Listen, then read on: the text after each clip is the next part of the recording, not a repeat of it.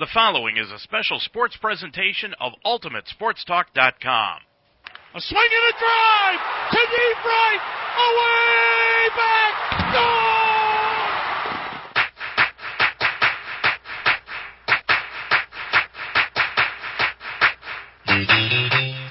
UltimateSportsTalk.com now presents the Ohio Baseball Weekly Show, an in-depth look at the Cincinnati Reds and the Cleveland Indians. For the fifth consecutive year, we examine the teams and their progress throughout the baseball season. And now, the Ohio Baseball Weekly Show.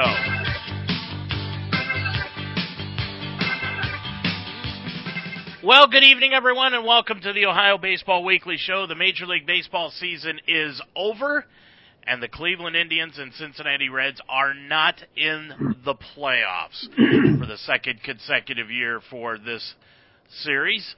We've been doing this for five years, Mark, and mainly one of the two teams have always been in the playoffs, except for three years ago when both were in. The last two years, neither one of them has made it, and we're going to talk tonight in our final edition of the Ohio Baseball Weekly Show for this regular season, I should say. We're going to talk about what happened with the Reds and the Indians this year, why they didn't make it, and what's been happening with managerial changes throughout Major League Baseball today. And in order to do that, we've got to go down south and bring in our resident Reds expert, Mark Donahue. Mark, how are you tonight? I'm pretty I'm pretty good, Dave, but I think you've given up on the Reds and the Indians too quickly. I still think we have time. I I think that the time is over, Mark. Al- almost as time as your Social Security benefits. Yeah, well, okay. so the Reds didn't fig- win quite as many games as I thought they might. Well, you know, I heard an interesting one yesterday. Tom Hamilton, when he was doing the final Indians game, he talked about the Reds getting beat, and he said the Reds came into this season with high hopes of making the playoffs, and I thought to myself, in whose mind? I know. I, I don't think anybody picked the Reds. I, I didn't see anybody pick the Reds. Everybody picked them fourth or fifth. Honestly, I, I didn't see one prognosticator pick the Reds anything other than fourth or fifth. So I, I didn't either. I was rather shocked at that comment that Hamilton made. Yeah, it's it's kind of a crazy crazy stat, but but you know. Well, here's here's a look at the records for the final for the final season. The Reds were 64 and 98, fifth place in the National League Central, and as I understand it, Mark, they've got the number two draft pick in next year's draft now because of that record. That's correct. All right, the Indians finished 81 and 80 and yes if you're good at math you can figure that up and it does come up to 161 games. The indians had one game against detroit that was rained out 3 weeks ago. The only way they were going to make it up is if they were involved in the wild card hunt and they needed to win that game in order to make it. They don't need it so they're not going to play it. The indians finished third in the american league central. The reds finish in last in the national league central. And mark if my mind is going, I know this, but when was the last time the Reds finished in last place? Uh, well, they, 2003, I believe, they finished in last place. But this was the first time um, they had finished this many games out of first place since 1945. Wow! And uh, that that's really an amazing stat uh, when you think about the futility of this team. But in a, in a few minutes, I want to share with you some statistics that I, I went over.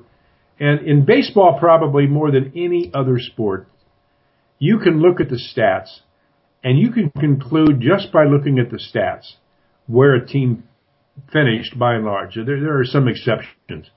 But because it's such a long season, 162 games, the numbers don't lie you know, in football, you could have a, a, the stats be skewed because a team, you know, might win one or two games by, you know, huge margins, which affects the the ratio of points scored against points allowed, that kind of thing. But not in baseball. It's just too long a season, and the numbers really do bespeak what it, what, what a team does from year to year. And uh, I, I'm going to share some things which certainly surprised me.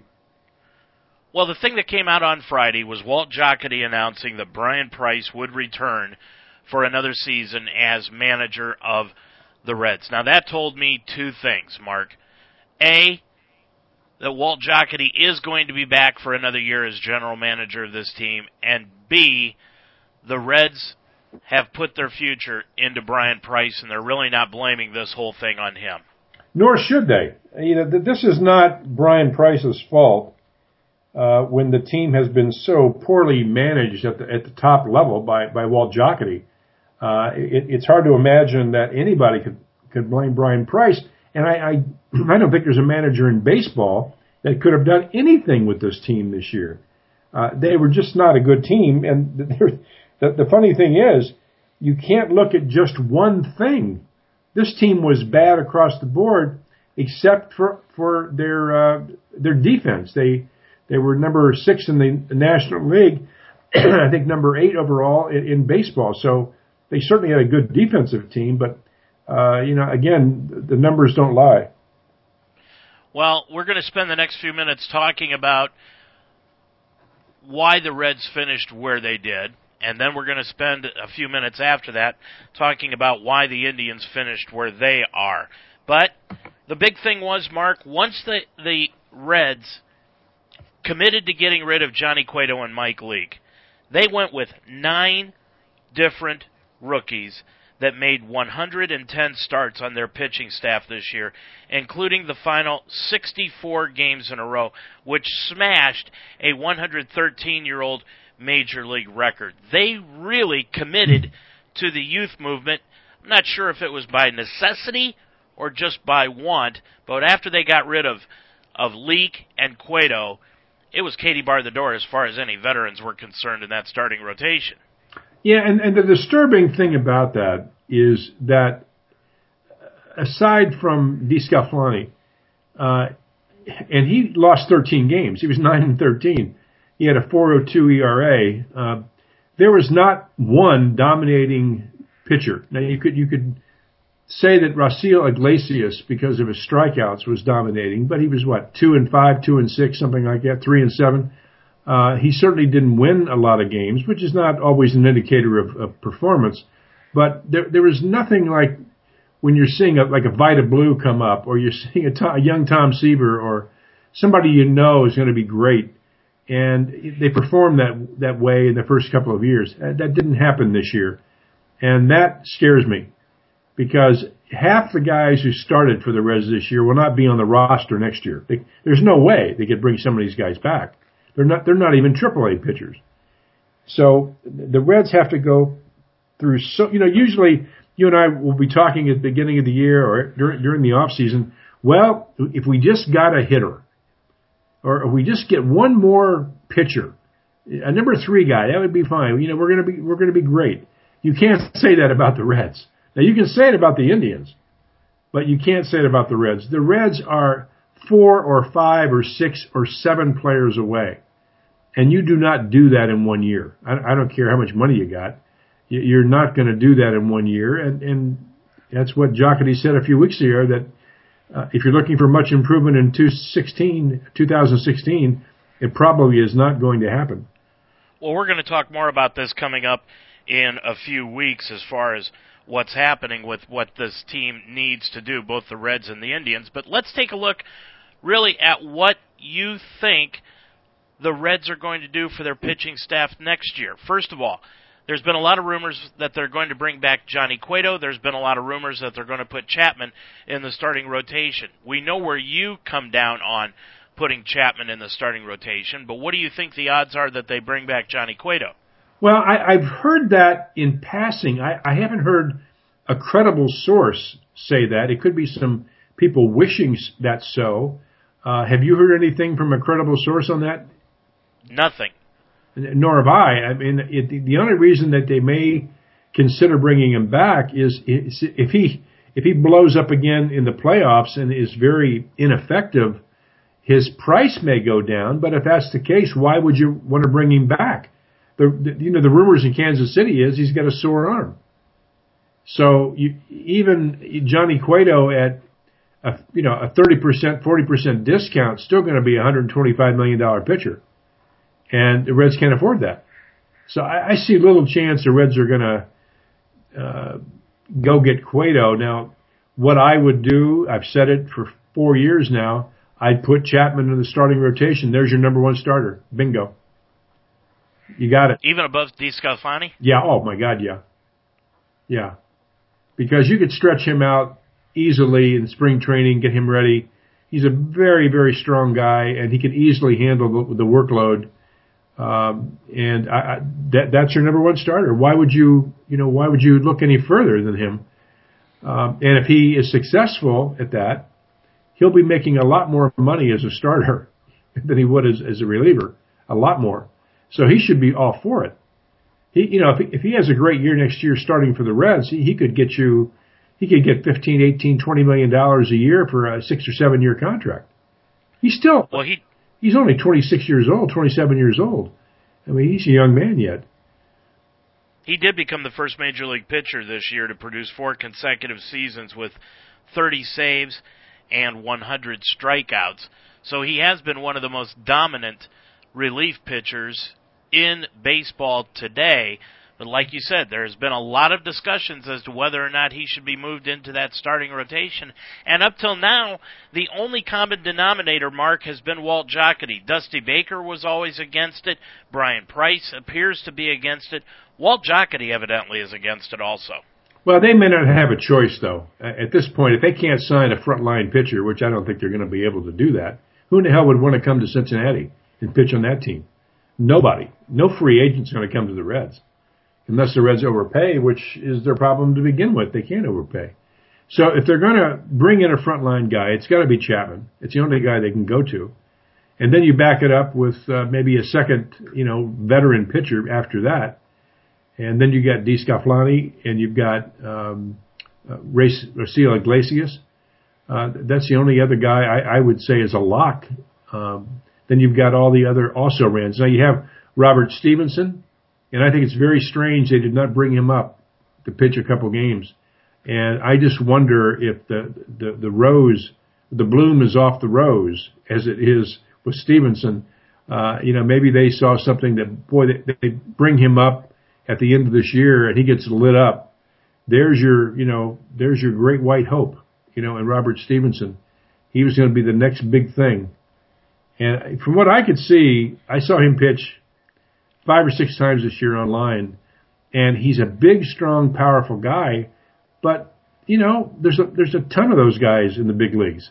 He, if I didn't know he was Robert Stephenson and, and hoping he was going to be really good, he wouldn't have impressed me. You know, he he lost far more than he won. He had an ERA in the fours. Uh, there was nothing about him that I would have said, "Wow, that's our number one guy." Well, the thing that surprised me, Mark, were was when I was looking through the Reds organization today. The regular eight players were in the lineup 17 times during the past two seasons. Now that includes this year Marlon Byrd in left field, and then last year Ryan Ludwick. Now that includes only five times this year. Homer Bailey, Devin Mesoraco, and Zack Cozart were among six players who spent the bulk of the season on the 60-day disabled list. Which leads me to this question: Do you think the Reds' everyday lineup is a playoff caliber lineup and defensive lineup in the field, or do you think they've got to make improvements to that? I think they need somebody. I shudder to think what Joey Votto could produce if they had a legitimate number four hitter hitting behind him. I mean, Joey Votto might hit 360, 370 with 25, 35 home runs, uh, you know, lots of RBIs, uh, on base percentage. He hit on on base percentage of 450 or 460 this year, uh, and they wouldn't pitch to him. And if you put somebody in front of him or behind him, uh, it's going to change that lineup dramatically. Now, maybe Devin Mesoraco is that guy. Maybe he's the guy we've been looking for. But if he is going to be catching, as you've said many, many times, uh, he, he gets hurt and you can't. Re- he's been hurt every year he's been up, and you put him behind the plate, he's going to get hurt again. So I, I don't know how you look at that offense, which was not that unproductive this year. I mean, they they had. What's surprising is uh, the Cardinals uh, scored. Let me see here. The Cardinals scored 647 runs this year. The Reds scored 640. So the Reds had one, you know, they, they run production wasn't their issue. Wasn't a problem. Uh, home runs, the Cardinals hit 137 home runs. The Reds hit 167 home runs. The Reds had 613 RBIs. The Cardinals had 619 RBIs. The difference was the Reds never seemed to get a hit when it counted. And the Cardinals got hits every time it counted.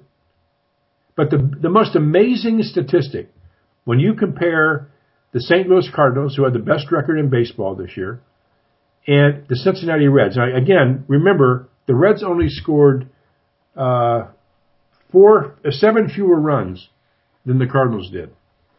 Guess how many more runs the Reds gave up than the Cardinals?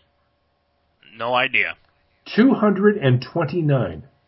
Wow. That's almost unbelievable that they could give up 229 more runs than that's that's a run and a half, 1.4 run runs a game. 1.4 per game. And that's where no matter what happens offensively for the Reds, they do need somebody behind Votto. But their bullpen was horrific this year clearly one of the worst bullpens in baseball. They have now no starting pitching to rely on. That entire pitching staff has to be reworked. And you can't pay a bunch of money to arguably the best closer in baseball when he pitches only 50 innings a year. That is so ridiculous. It's laughable. Well, after, like you said, after the All Star break, Joey Votto was the leader or he was among the leaders in Major League Baseball in hitting, on base percentage, slugging, and walks.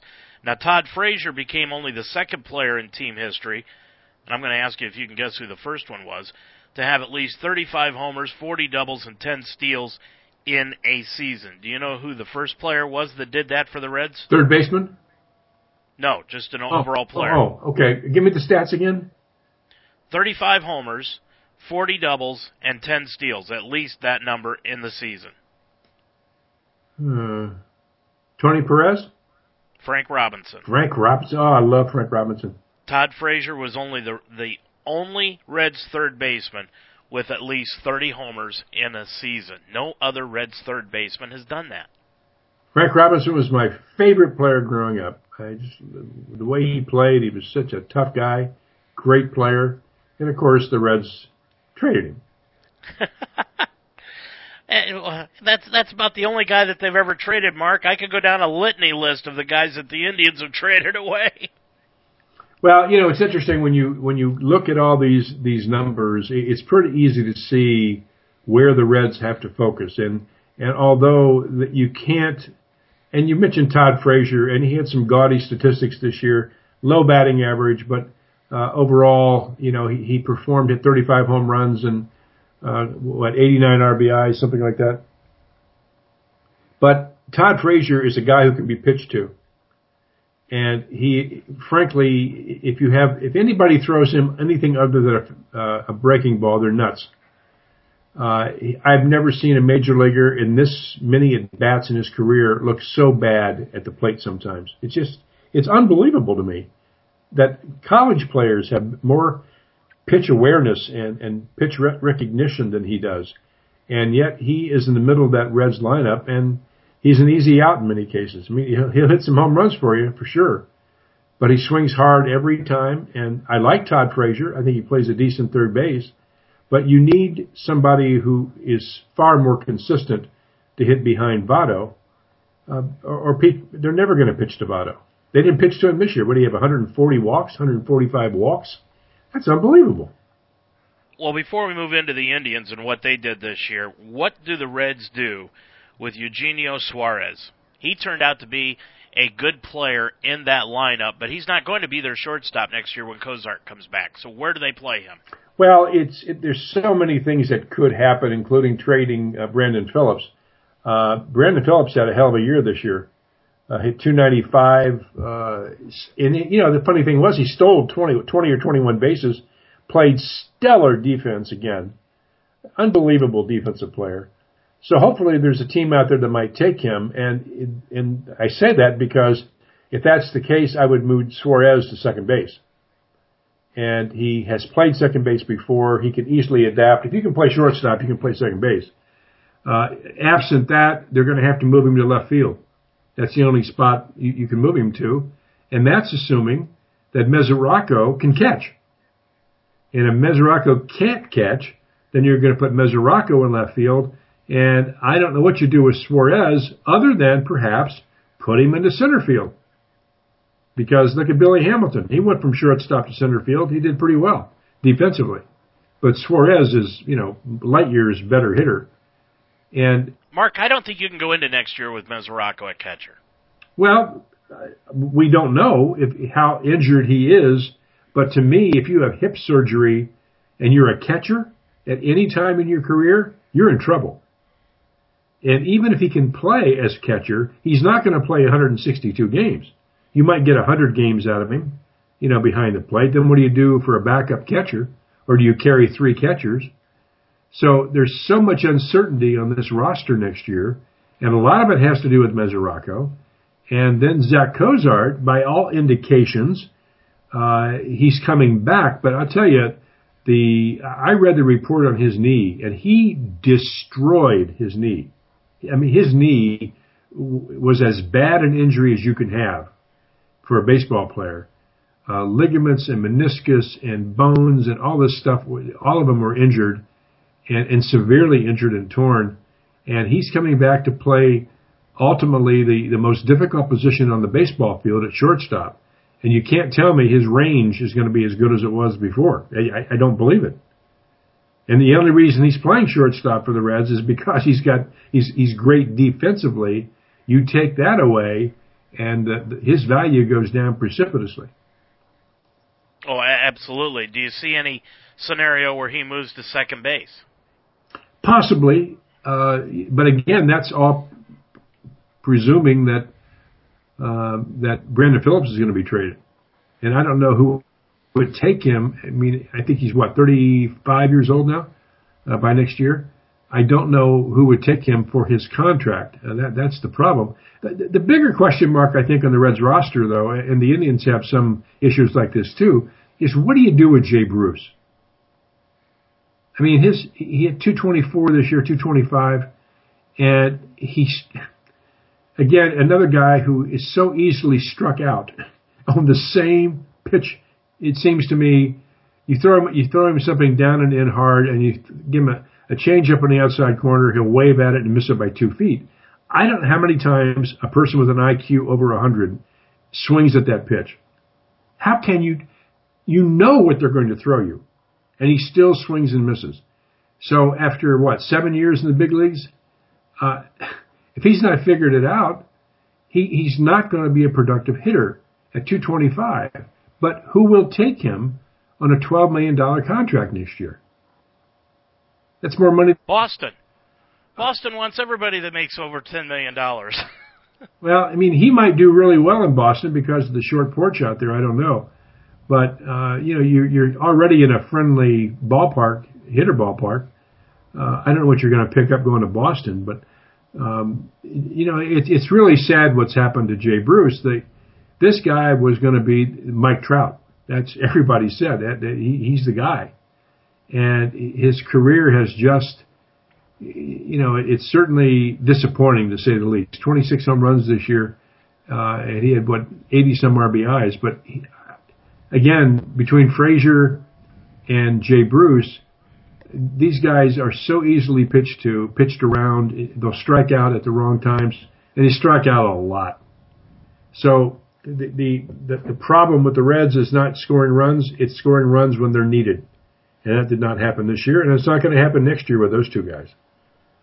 Well, moving over to the Indians for the next few minutes. First of all, they finished out of the wild card spot by four games. They were 81 and 80 on the year. Mark, I've got some streaks that the Indians performed over the last two months. In the last 31 games of the year, the Indians were 17 and 14. So the opinion of even myself and others that the Indians were playing great baseball in the last month Really, the numbers don't actually say that. They were only 17 and 14 in the last 31 games. They were 16 and 12 in the month of August. Those were their only two winning months of the baseball season. And for the last two weeks in August, Mark, they went 9 and 2. That's the only reason that they were able to achieve a 500 record this year, just one game over 500 at 81 and 80. Now, it's my opinion, and I've been reading a lot of articles today on the Indians, that the Indians front office is going to parlay these last two months, which realistically, Mark, weren't all that great. In the last two months, if you look at it, they were seven games over 500. They're going to parlay these last two months into an off season of trying to sell a lot of season tickets based upon hopes, dreams, and promises that this team is ready to win. This team is not ready to win. This team's got a championship caliber pitching staff, but I don't know how much you put into credibility ERA. But the Indians, as far as the American League were concerned, with this pitching staff, they were eighth in the American League in ERA. So I don't know how much credibility you put into that stat, Mark. But realistically, this pitching staff, yeah, they're good. Yeah, they strike out a lot of people. Yeah, they win some ball games, but they need some help with some guys scoring runs. What happened to your Cy Young winner this year? Just bad luck? Because his just bad luck. He wasn't getting any runs scored. I mean, the average he got the worst run support of any starter in the American League this year. Period, bar none. Eh, he he was like the old Louis Tiant saying, if he gave up one run, he tied. If he gave up two, he lost. And that was what happened early in the year. He had a stellar outing on Saturday against Boston, went eight innings and won two to nothing. And that was the type of year that Corey Kluber had all season long. He'd give up no runs, one run, two runs, and he'd get beat. Hmm. It, it was just a strange year. But the Indians, here's another thing that the pitching staff did. Let me give you two stats here. Carlos Carrasco and Corey Kluber became the first Cleveland Indians duo to top 200 strikeouts in a season since 1968. Do you remember who did it then? 1968. Uh, well, Sam McDowell. That's right. Luis Tiant. And Louis Tiant. Those were the two. And the Indians became the first team in American League history to have four players with at least 170 strikeouts this year. Kluber had 245, Carrasco 216, Danny Salazar 195, and Trevor Bauer had 170.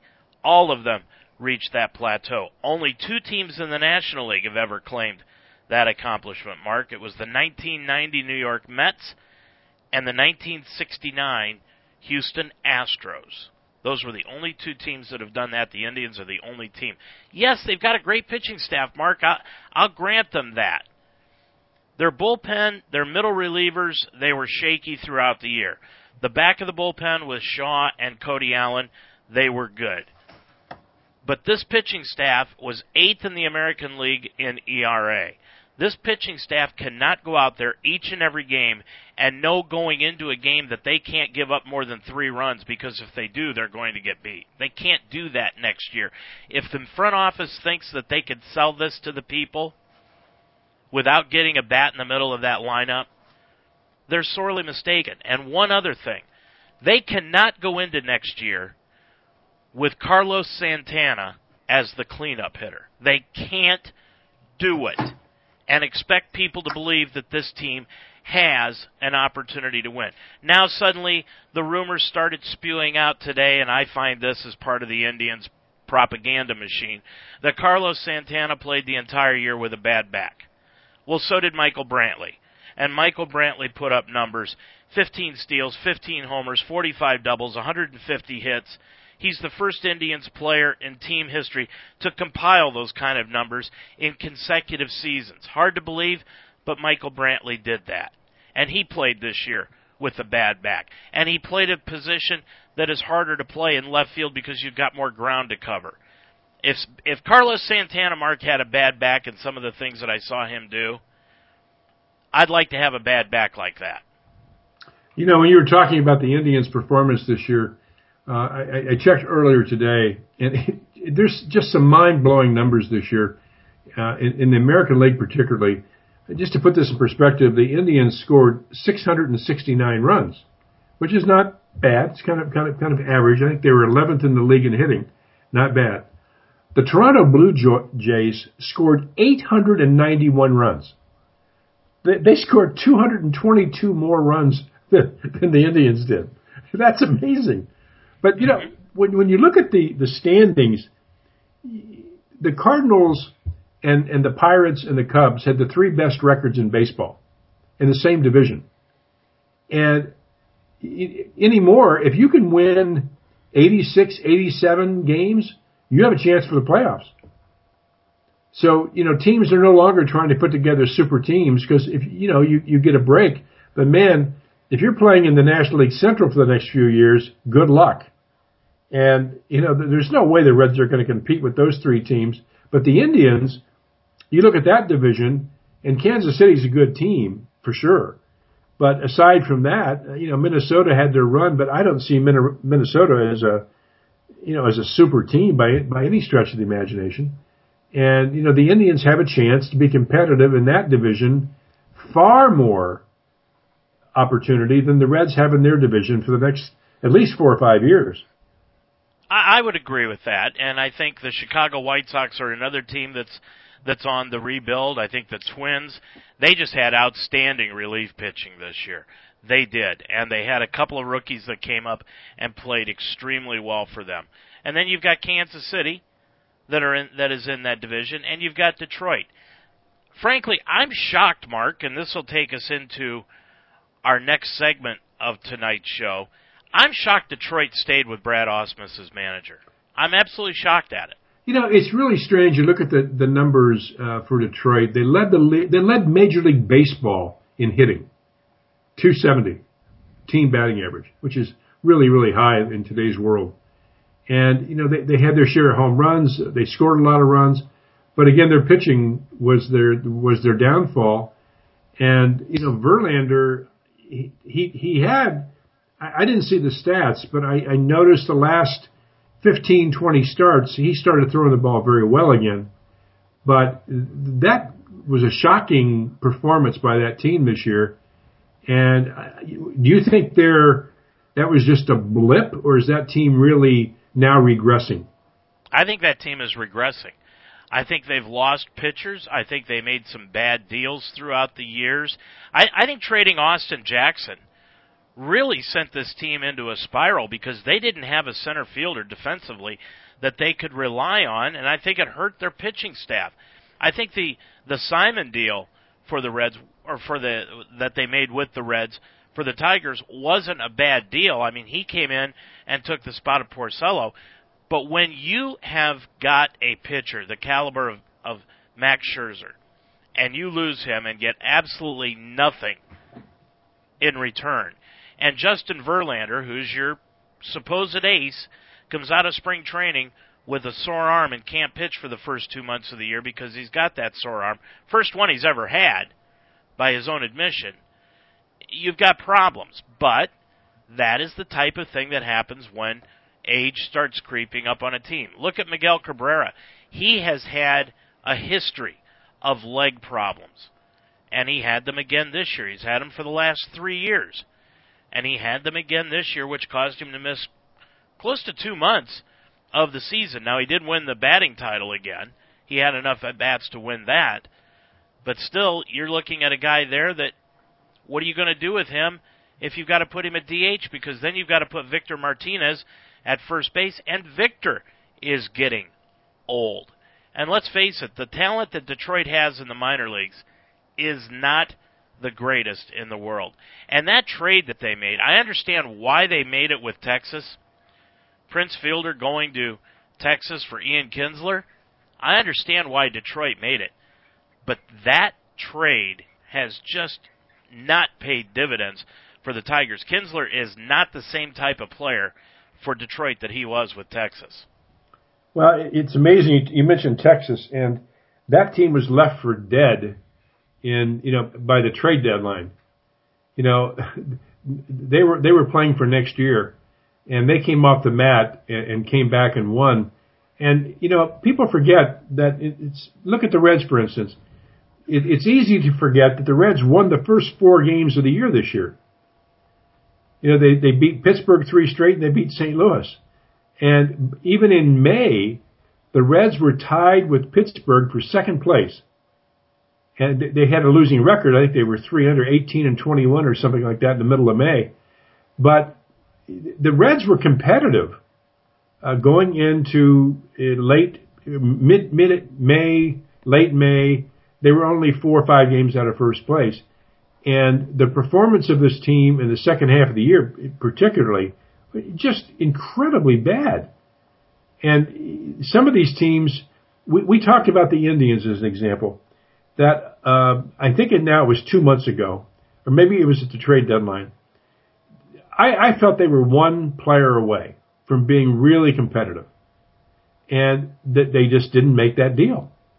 I didn't think they needed any help in the pitching, but they did need a bat, and you can't have your your first baseman, who's your I don't know where he hit this year, Santana, but what he hit two thirty. Uh, oh, less than that, too, or close to two twenty two. Okay, well, you can't have that kind of a power position occupied by a guy hitting two twenty, and these teams that they forget what happens. I think you look back the standings back at the All Star break and, you know, a lot of the teams that are in the playoffs or damn near made the playoffs, uh, weren't even in the running at that time. It's a long season. And I, I don't know why these teams don't hang in there longer because so much can happen. All you have to win is 80, as I said, 84, 85, 86. If you win 87 or 88, you're almost assured a playoff spot. Oh, you're you're absolutely right. I mean, okay, Carlos Santana this year had 19 homers. This is a typical Santana year, and this is why you cannot go into him. Mark, you, you were absolutely correct. He did hit 230. He hit 231 because he hit like crazy over the last week after the playoffs were out of out of the question. He had 85 RBIs.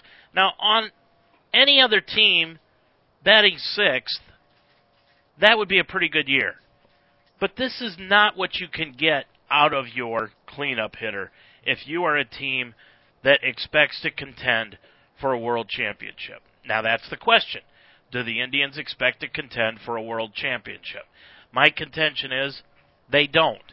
They don't care about winning world championships in Cleveland. All they care about is putting a team out there, garnering as much money as they can, and the apathy in Cleveland, Mark, they can put anything they want to out in the field.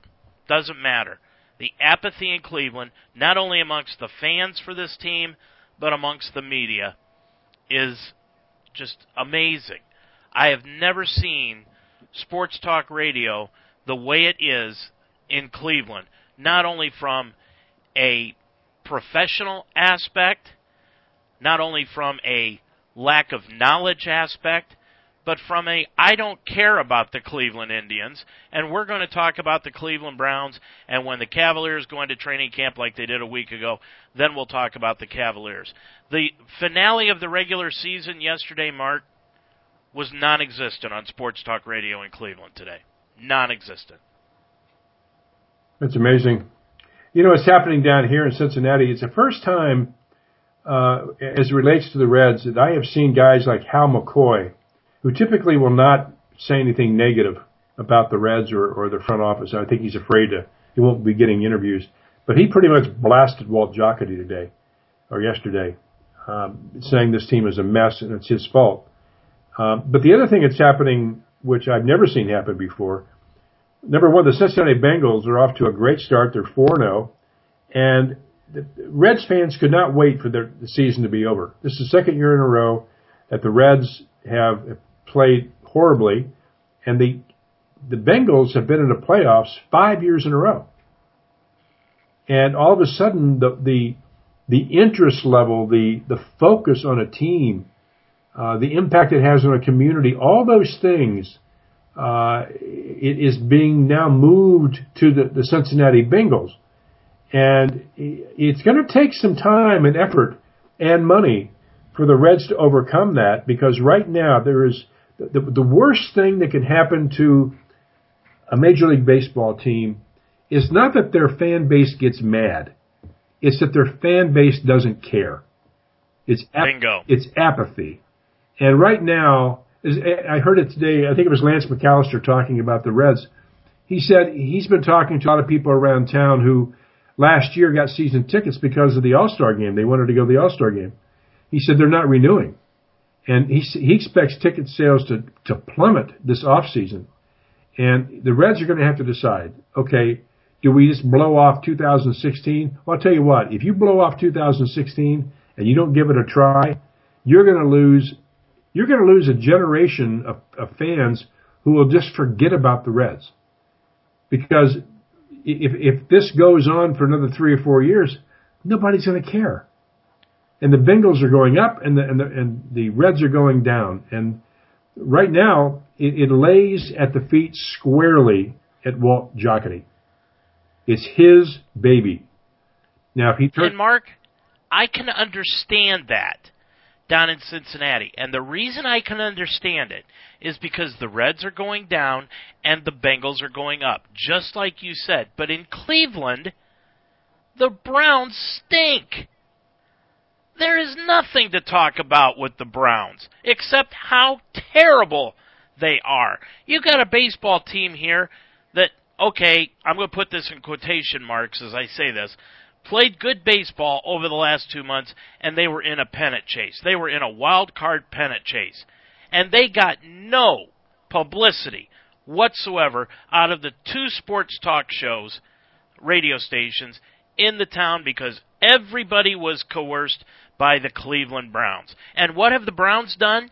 That is probably more intelligent. I got to give the Browns front office credit on this one, even though I think the Browns stink. And I know this is a baseball show, but I got to tell you this. What have the Browns done? They've gone out and they have signed up both sports talk stations, 92.3 on FM, ESPN 850 in Cleveland on AM, to be their home radio station of the Cleveland Browns. And they simulcast the games on both stations. They're competing stations. One's ESPN, one's CBS. But the Browns were smart enough to go out and sign up both sports talk stations so that they can control what is being said about the Browns on the air. The Indians, nobody cares. They don't talk about the Indians on the sports talk stations. They don't care.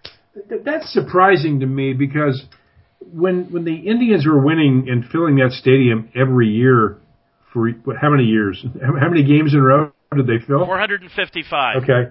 Well, that's at least what three and a half years of yes, something like that. Every game filled, and I know leading up to that, they were probably putting 35, 38,000 people a year, and then as it tailed down, probably the same. Uh, but do people forget that? Because it, it's clear in Cleveland, if you produce a winner, the people will show up. When you've got radio stations, Mark, and the radio stations will deny this, but I'm telling you, this is the way it is they will deny it. This is what's happening. They've got people calling in about the Indians. They don't want to talk about the Indians. They don't care.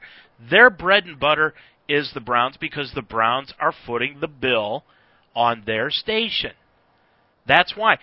Crying out loud, Mark, ESPN 850 has got a show that runs from 1 to 3 that is donated entirely to the Cleveland Browns 365 days a year. It doesn't matter if it's in the middle of May.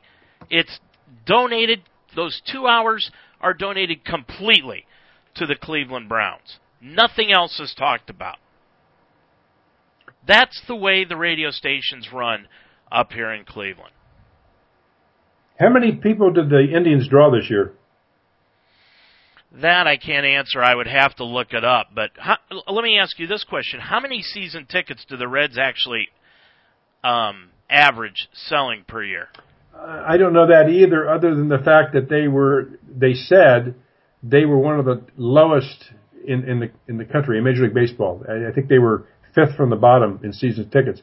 The Reds survived by a lot of walk-ups, but that is all, as you know, that's all predicated on a team playing well.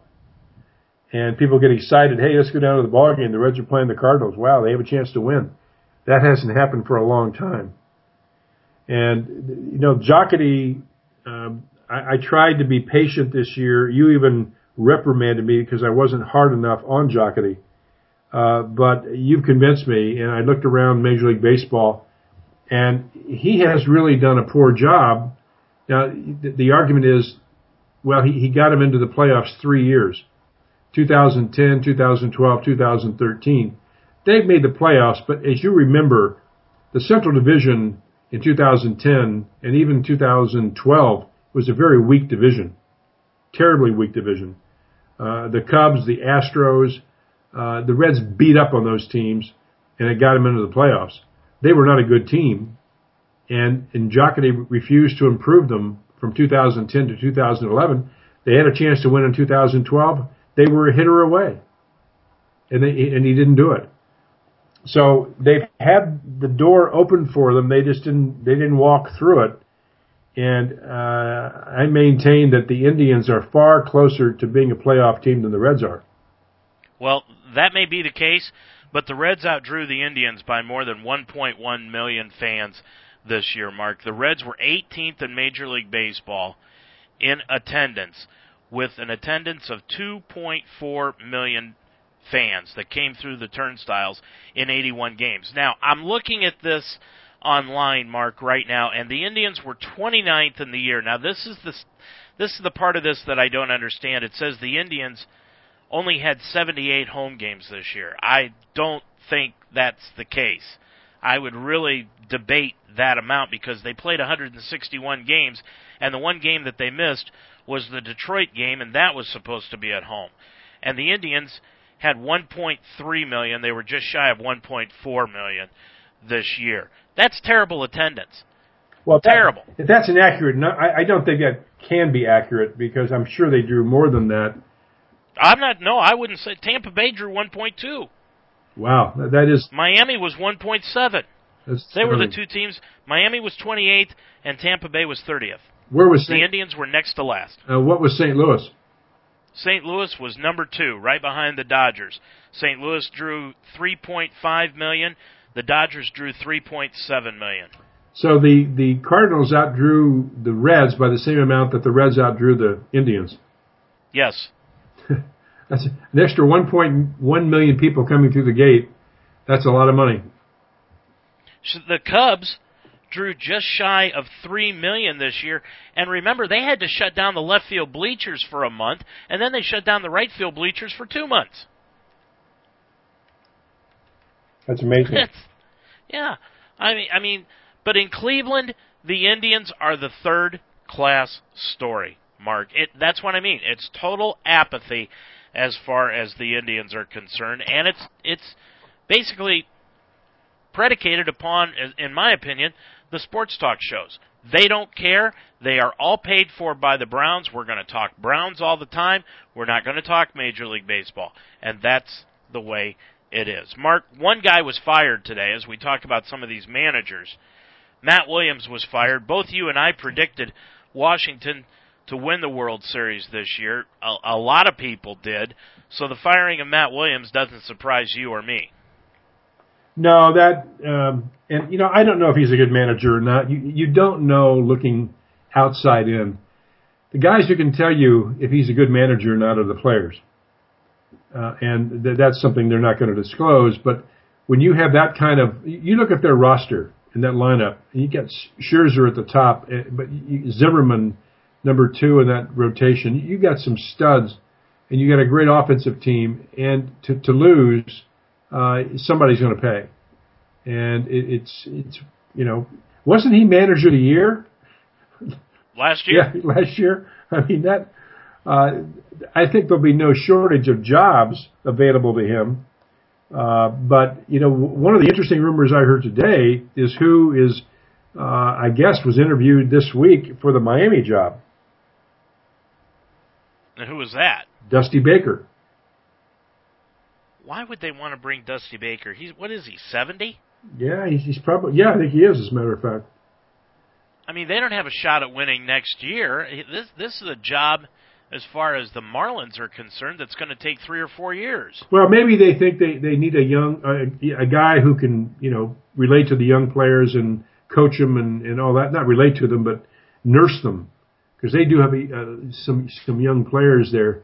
But I'll tell you the team that I, I think is a sleeper and they, they kind of fell off this year uh, is Houston. I know they made the playoffs, but man, I tell you they they got some great pitching, and that team can hit. I mean they uh, their, their average wasn't real high, but they in that ballpark they hit over 230 home runs this year. That's a ton of home runs, and uh, that team is going to be reckoned with for a while. But you know what surprised me? I forget how many years in a row now that we've predicted that Los Angeles Angels with that lineup. How do you not win with that lineup? They didn't make playoffs again this year, and Scioscia was has been rehired. That's the one. That's another one that befuddled me was Mike Scioscia. I know he's going to be coming back. The Angels announced that today for the 17th year. He's the longest tenured manager in baseball. But the way the Angels have underachieved over the last three years under Scioscia, I am just completely shocked that they're bringing him back. Almost probably more so than I was at Ausmus being brought back by Detroit. Yeah, you look at Albert Pujols, Mike Trout, uh, Hamilton when he's healthy. Uh, I mean, they, they have a great lineup, and they're, they're, they did not shore up their pitching this year. Uh, their pitching was not what it should have been. But you know, again, you look at these managers and you wonder, like Bryan Price, you lose 98 games and you're rehired. Uh, somebody in that organization is saying, and I think that is a shot at at uh, the general manager Jocketty. Uh, I mean, you got to put everything on him then. The consensus is if you don't fire a manager after he loses 98 games, you're saying, hey, pal, it wasn't your fault. Well, whose fault was it? Well, it wasn't your fault. And he, you know, he's in no position to blast his boss and say, give me some damn players and I'll win for you. But it's very clear to me that, that Jocketty is the reason the Reds have failed and um, you got rid of your Shapiro, but if he comes back next year and the White Sox win, uh, you need to send him a case of wine. Mark, I've got three teams that I think their managers are on the hot seat. First of all, Atlanta and Fredi Gonzalez. I think he's got to be on the hot seat, especially with John Hart as the president and their new GM coming in. Yes, but again, look what they got rid of. And, you know, Atlanta's in a rebuild mode, and I, I don't think, in some of these situations, uh, I think Atlanta is an exception. I think Atlanta has enough money, they're going to come back quicker than the Reds. But who would want the Reds job? I think there's a lot of guys out there that would want the Reds job. Whether or not the Reds would want them is another story. No, I, I think it's the other way around. I think the Reds may want a lot of guys, but they're not going to want the Reds. Yeah, you can always find somebody to come in and, and take over, and because they want to be a major league manager. But a great manager, you know, somebody like Joe Maddon. If Joe Maddon had his choice, would he go to the Reds or Cubs last year? If everything was equal, he'd have gone to the Cubs. Of course. I'm sure you could get Manny Acta or Eric Wedge to come in and manage the Reds. How about Dave Mitchell? No. You wouldn't. Well, oh, yeah, I'd take the job. It'd be a steady paycheck. Mm-hmm. I'd take the job. What the heck? I'll give me give me a four year deal on that. I'll, I'll take it. Go ahead and fire me after a couple years. I've still got. I'm still getting paid off. You know, it's baseball is such that you don't have to be a real smart human being to manage a baseball team. No. It's it's not a difficult endeavor. So you could have college managers and you could have guys who could go in and clearly they could lose 98 games too with this team this year for the Reds but it's it's something different when you have a team that has a chance to win, and you need that guy like a Joe Maddon who can. I tell you, that if the Cubs get by this this play-in game against the Pirates, uh, they're they're going to be tough out. They're a tough out, right? So you think Fredi Gonzalez stays? I do. All right, the Chicago White Sox and Robin Ventura. I think he's a goner. Yeah, I think you're probably right. Although he's so popular in Chicago because of his playing days there. That, that, that would, uh, again, who are you going to blame, the general manager or the manager? Well, I, yeah, that, that's a good point, but I still think Robin Ventura is a goner. All right, the last one I think is going to surprise a lot of people. I think if this team doesn't do well in the playoffs, this guy's gone. The Dodgers and Don Mattingly. Well, that's been predicted for how many years? Yeah, but I think they're. I think they're. This is it. Uh, what that the money they're spending? Yeah, I mean they have the biggest payroll in baseball now, and uh, it's hard to believe with that. I mean, look at that! Look at that rotation. My God, uh, such great pitching that they've got at the top of that rotation. Um, yeah, it's hard to believe they haven't won. And you, when you look at player by player, that is like an all-star team in many cases. And I, I think what's hurt Damo is Jimmy Rollins at shortstop. And uh, you know, he only hit what 230, 235 this year, if that. And I, I think he he brings some strengths to that team, but uh, you, you have to have more than that in, in that in that lineup. And uh, if the Dodgers don't win, uh, I, I think he stays. My opinion is, even if they don't win, I think he stays. Oh, I, I, I think he's gone. Mark, could you imagine the Dodgers if they would have had Dee Gordon this year? Oh yeah, yeah, that's right. I mean, they they would have been almost unstoppable, and uh, they've won that division now. What three years in a row? Yes. And you know, every other year, of course, San Francisco goes out and beats them in the playoff and gets wins the World Series. This was not their year, uh, odd year, but uh, yeah, that that Western Division is a tough division too. Uh, not not as tough as the Central, but I, I think Mattingly, uh, because he's won three years in a row, I, I don't think you can fire a guy when he's won three division titles in a row, even if they don't make the playoffs. Dee Gordon was the first player, Mark, that led the National League in both average and steals since 1949, and that was Jackie Robinson that did it. He beat out Billy Hamilton by one. Yes. Yeah, figured he. He had 58 stolen bases. Yeah. Led the National League with 58. Well, Billy Hamilton is a story unto itself, and maybe we can discuss that in the next week or so. But um, that that was a very disappointing performance he put on this year.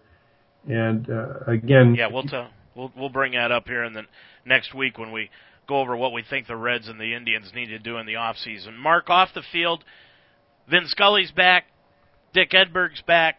Is Marty Brennaman back for the Reds? Yes, but I thought Edberg uh, was out. No, Enberg stays. Oh, did he? Yes, he's staying because they said that they had uh, brought in another guy. I guess he's doing some of the other games on radio or something to, to replace Dick Enberg. But I like it, Dick Enberg, and I like uh, Vin Scully. I, I do too.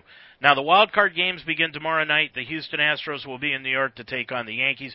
We didn't even get to CC Sabathia. We're running out of time, but let, r- very quickly, Sabathia dropping himself off the playoff roster to go into alcohol and drug rehab. This is a pretty strange time of year for somebody to be going into that. Well, it must be a pretty desperate situation for him to do that. And maybe he didn't think he could help his team win. And if that's the case, then I, I applaud him for doing that, uh, because he didn't want to put his team in a bad situation. But, uh, boy, it's hard to imagine with all the things these guys have going for them, they have to resort to that. Uh, I, I agree with you. Wednesday, boy, that's going to be a that's going to be quite a game on Wednesday, isn't it, Mark? With the Cubs playing the Pirates in Pittsburgh, Jake Arrieta against Gerrit Cole at eight o'clock. That game's going to be televised on TBS. Yeah, you know I like the Cubs in that game, even, even though they're playing on the road and Pittsburgh's a tough place to play. Arrieta has been lights out. I mean, I saw him pitch against the the Reds the other night, and he's got a breaking ball. I I I don't know how anybody hits it. You need a boat oar to hit that damn thing and he's throwing his, his slider at 88, 89 miles an hour, and uh, fastball 96, 97 on the black. He, he is really dealing right now, and I, I, I don't see how he can be beat right now. He's having one of those years, so. Well, that's going to do it for this week's show, Mark. It's been a heck of a year. We'll be back again next week. We're going to round out our show here in a couple of weeks, but we'll be back next week to talk about what the Reds and the Indians need to do in the off season. Talk right. to you next week. Okay, Dave. Have a good one. You too. That's going to do it for tonight's show. Don't forget, coming up on Thursday night, it's the Ultimate Sports Talk Show, and then coming up on on Friday night, it will be high school football here on UltimateSportsTalk.com as we bring you Waynedale at Northwestern. Don't forget to join us again then on for that coming up. That will be Friday night at 6:30 with the pregame show and 7 o'clock with the kickoff. So, our thanks to Greg Mitchell for producing tonight's show, also to you for listening. Once again, for Mark Donahue, I'm Dave Mitchell. Have a good week, everybody.